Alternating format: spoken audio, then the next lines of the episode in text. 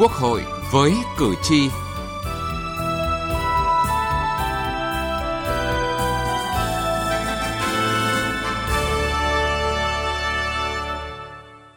Thưa quý vị và các bạn, đầu tư công có vai trò hết sức quan trọng trong phát triển kinh tế xã hội của đất nước. Tuy nhiên, qua kết quả thanh tra, kiểm toán và tổng kết đánh giá hàng năm 5 năm cho thấy vẫn còn nhiều tồn tại hạn chế, đặc biệt câu chuyện giải ngân vốn đầu tư công chậm, có tiền mà không tiêu được đã nhiều lần nóng tại nghị trường và dư luận xã hội. Thưa quý vị, cứ hết năm ngân sách, báo cáo của chính phủ, báo cáo của kiểm toán nhà nước, báo cáo thẩm tra của các cơ quan của Quốc hội lại gióng lên hồi chuông cảnh báo về giải ngân vốn đầu tư công từ giao vốn phân bổ vốn chậm, điều chỉnh nhiều lần dẫn đến giải ngân vốn đầu tư công đạt thấp, chuyển nguồn lớn, vay phải trả lãi, không giải ngân được, cam kết vay không giải ngân được, phải trả chi phí, gây lãng phí. Bên cạnh đó, vai trò dẫn dắt đầu tư xã hội của đầu tư công còn rất hạn chế, chưa đáp ứng đủ yêu cầu, thất thoát, lãng phí, sai phạm trong quản lý sử dụng vốn đầu tư công vẫn diễn ra trong từng khâu quản lý sử dụng vốn với những mức độ khác nhau. Thực trạng này cần phải đánh giá lại chính sách pháp luật về đầu tư công và việc tổ chức lại việc thực hiện, tìm ra nguyên nhân khách quan, chủ quan, đề ra giải pháp căn cơ, toàn diện để khắc phục – Đặc biệt là trong tình hình hiện nay, do tác động của đại dịch COVID-19 nên tăng trưởng kinh tế 2 năm 2020-2021 đạt rất thấp so với mục tiêu. Làm rõ nguyên nhân giải ngân vốn đầu tư công chậm diễn ra nhiều năm là nội dung của chương trình Quốc hội với cử tri hôm nay.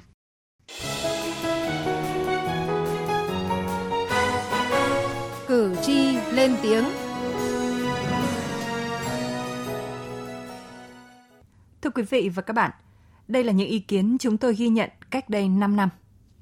Về triển khai thực hiện các chương trình mục tiêu quốc gia giai đoạn 2016-2020, hiện nay việc thực hiện các chương trình này được tiến hành rất chậm. Nguyên nhân chủ yếu là do giao kế hoạch vốn chậm, về trình tự, thủ tục phải thực hiện qua rất nhiều khâu, mất nhiều thời gian cho quá trình chuẩn bị đầu tư. 80.000 tỷ để dành cho các công trình quan trọng quốc gia nhưng đã 3 năm kể cả 2018 chưa bố trí và giải ngân được vốn. Hai chương trình mục tiêu quốc gia nông thôn mới và giảm nghèo bền vững sau 3 năm Trung ương bố trí được khoảng 36% mức tối thiểu được phê duyệt trong 5 năm. Nhiều chính sách phát triển đồng bào dân tộc vùng núi bố trí không đủ vốn hoặc không bố trí vốn. Qua việc lúng túng trong phân bổ, sử dụng nguồn đầu tư công, bây giờ là nguồn vốn vẫn còn nhưng không và chưa bố trí được vì giải ngân không được. Trong khi có nơi đang rất cần thì lại không được bố trí. Giải ngân vốn đầu tư công chậm, câu chuyện dài về việc có tiền mà không tiêu được đã nhiều lần nóng tại nghị trường và dư luận xã hội. Tình trạng này đã kéo dài nhiều năm chậm được khắc phục. Và đến nay, sau nhiều năm trôi qua, con số cũng không khác là mấy. Tỷ lệ giải ngân 4 tháng đầu năm nay ước đạt 18,48% kế hoạch Thủ tướng Chính phủ giao.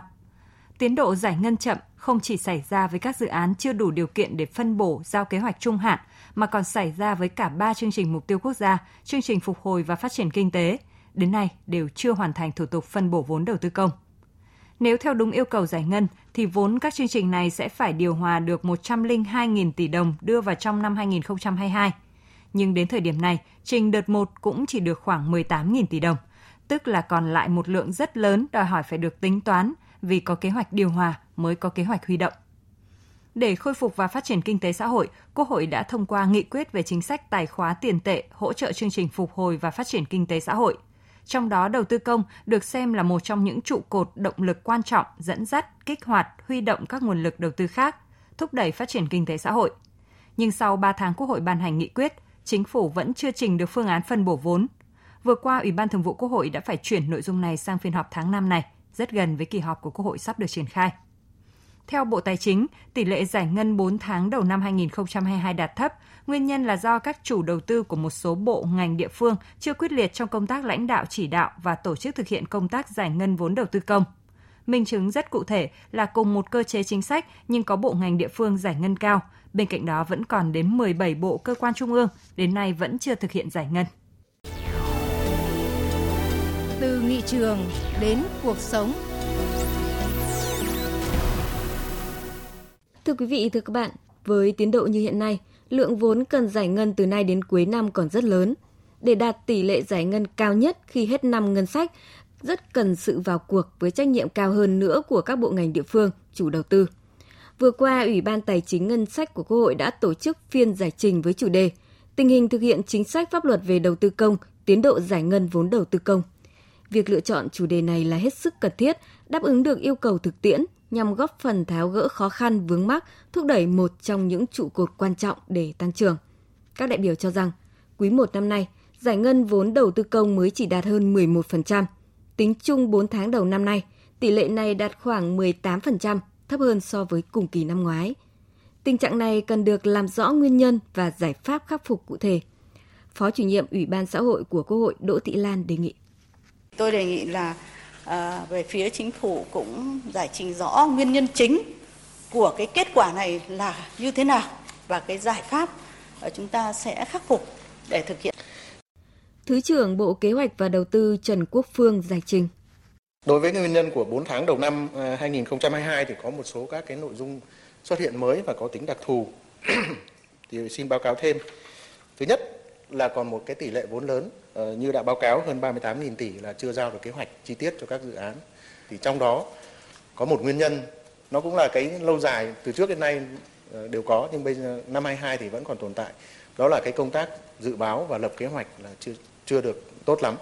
Ủy viên Thường trực Ủy ban Tài chính Ngân sách của Quốc hội Lê Hoàng Anh đặt câu hỏi về các vấn đề liên quan đến vốn đầu tư không giải ngân hết trong năm và việc điều chỉnh linh hoạt nguồn vốn phục hồi phát triển kinh tế xã hội. Thủ tướng Chính phủ cho phép hủy dự toán phần kế hoạch vốn đầu tư ngân sách trung ương năm 2021 của bộ ngành địa phương không giải ngân hết, nhưng không điều chỉnh giảm kế hoạch đầu tư công trung hạn giai đoạn 2021-2025 tương ứng với số hủy dự toán. Như vậy thì đề nghị Bộ Kế hoạch đầu tư đồng chí Thứ trưởng cho biết là quy định việc cắt giảm kế hoạch trung hạn của bộ địa phương như vậy có phù hợp với thực tiễn không? Có dẫn đến vướng mắc cản trở việc điều hành linh hoạt quá trình thực hiện kế hoạch đầu tư công trung hạn không? Và Bộ có giải pháp gì để xử lý vấn đề này? Thì có một cái ờ, điều mà nếu như hủy dự toán mà mà không cắt kế hoạch đầu tư công trung hạn thì có vẻ như nó cũng không có ý nghĩa trong cái việc mà đôn đốc thúc đẩy áp lực cho các cái đơn vị trong cái việc lập kế hoạch thật chính xác và giải ngân cho nó thật tốt. Thì như vậy thì cái việc mà cắt giảm kế hoạch đầu tư công trung hạn thì điều đó là tác động trực tiếp đến lợi ích của của chính cơ quan triển khai thực hiện đó. Thì do vậy có thiết kế ra cái điều khoản này. Tuy nhiên thì trong thời gian vừa qua thì cũng có một số ý kiến, đặc biệt là các cái bộ ngành địa phương cũng có gửi văn bản ờ, đề nghị xem xét lại cái quy định này. Thì cái này thì Bộ Cách Đầu tư xin ờ, tiếp thu và sẽ nghiên cứu tiếp để có thể ờ, có cơ hội để có thể nghiên cứu sửa đổi bổ sung cái quy định này cho nó hợp lý hơn. Bên cạnh đó, một số đại biểu Quốc hội cũng đặt vấn đề tại sao nguồn vốn đầu tư công vẫn không thể tham gia thu hút được nguồn vốn tư nhân. Ủy viên Ủy ban Tài chính Ngân sách của Quốc hội Hoàng Văn Cường đặt câu hỏi. Tại sao chúng ta có cả cái luật về đầu tư theo phương thức hợp tác công tư uh, PPP thế nhưng mà cho đến nay các dự án BOT hầu như là không thực hiện được. Đấy ngay như là 11 cái dự án uh, cao tốc Nam thì từ cái chỗ là cứ đầu tư PPP xong cứ xin chuyển xin chuyển thì đầu tư công hết. Đấy như vậy thì vấn đề nó là ở chỗ nào? Một lý do là cái dự án bản thân dự án nó chưa đủ tính hấp dẫn. Do vậy mà không huy động được các cái nhà đầu tư quan tâm và tham gia thì do vậy mà cũng xin để uh, chuyển sang uh, đầu tư công. Uh, đặc biệt là có một số các cái đoạn tuyến trong đường cao tốc uh, Bắc Nam giai đoạn 1 thì cũng có một số các cái uh, nội dung như vậy. Lý do thứ hai để xin chuyển sang dự án đầu tư công đó là uh, vì cái mục tiêu cũng như là cái uh, mong muốn để đẩy nhanh tiến độ thực hiện dự án uh, trong thời gian ngắn nhất có thể đặc biệt là trong nhiệm kỳ 21 25 Phó chủ nhiệm Ủy ban Tài chính Ngân sách Nguyễn Hữu Toàn đề nghị nghiên cứu sửa đổi những vướng mắc của việc thực hiện luật đầu tư công theo Nghị định số 40 liên quan đến điều chuyển nguồn vốn, đồng thời khắc phục những tồn tại hạn chế trong quá trình tổ chức thực hiện các dự án đang chậm tiến độ, khẩn trương phân bổ vốn cho các chương trình phục hồi kinh tế, đề xuất các chính sách giải pháp để nguồn vốn đầu tư công thực sự dẫn dắt đầu tư tư. Cái việc lấy đầu tư công dẫn dắt đầu tư tư thì triển khai thực hiện chưa đạt yêu cầu.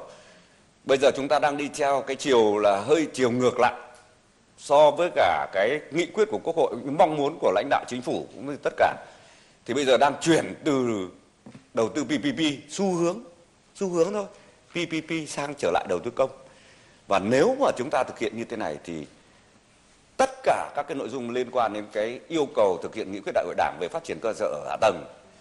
sẽ không có đảm bảo đủ nguồn lực để triển khai thực hiện. Cho do vậy đây là một cái vấn đề mà chúng ta cần hết sức quan tâm để có những cái chính sách giải pháp kể cả là những vấn đề mà liên quan nếu vấn đề liên quan đến luật cần sửa đổi thì là cũng phải sửa đổi và các quan trọng nhất là cái việc à, tổ chức thực hiện khẳng định tính cấp bách của việc phải đẩy nhanh tiến độ giải ngân vốn đầu tư công. Song Phó chủ nhiệm Ủy ban Tài chính Ngân sách Nguyễn Hữu Toàn cũng nêu rõ, việc giải ngân này phải đi đôi với hiệu quả và chất lượng công trình, không giải ngân vốn bằng mọi giá.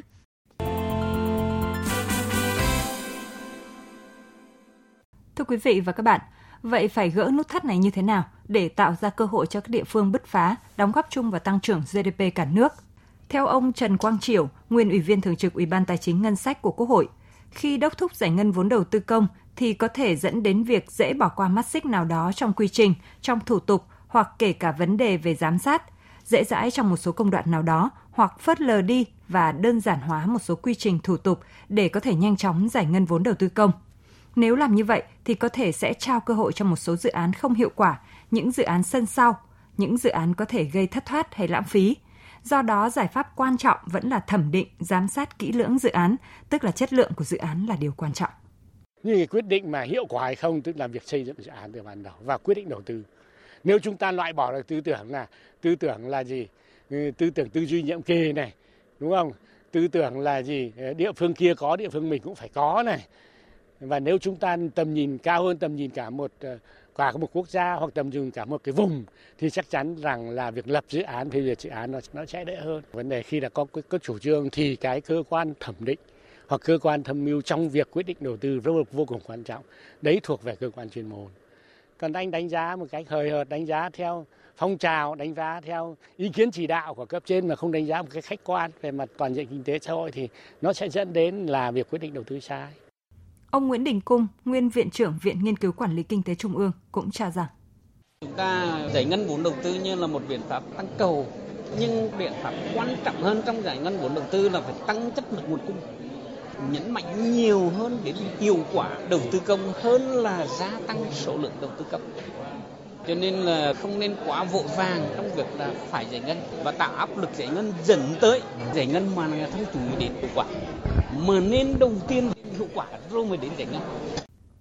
Rõ ràng áp lực giải ngân vốn đầu tư công trong những tháng còn lại của năm nay là rất lớn. Đại biểu các chuyên gia đề nghị phải làm rõ trách nhiệm, có địa chỉ những đơn vị chưa chuẩn bị đầu tư tốt, đặc biệt là nêu cao trách nhiệm người đứng đầu đơn vị chưa hoàn thành nhiệm vụ. Bởi lẽ cùng một mặt bằng pháp luật nhưng có nơi làm tốt, có nơi kết quả rất thấp. Rõ ràng nguyên nhân chủ yếu do việc tổ chức thực hiện chứ không hoàn toàn do ảnh hưởng của dịch bệnh hay số lượng dự án chuyển tiếp từ giai đoạn trước còn nhiều.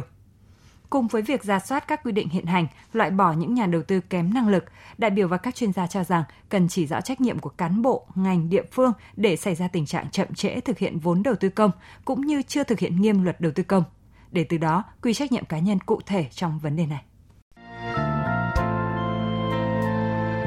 Nghị trường bốn phương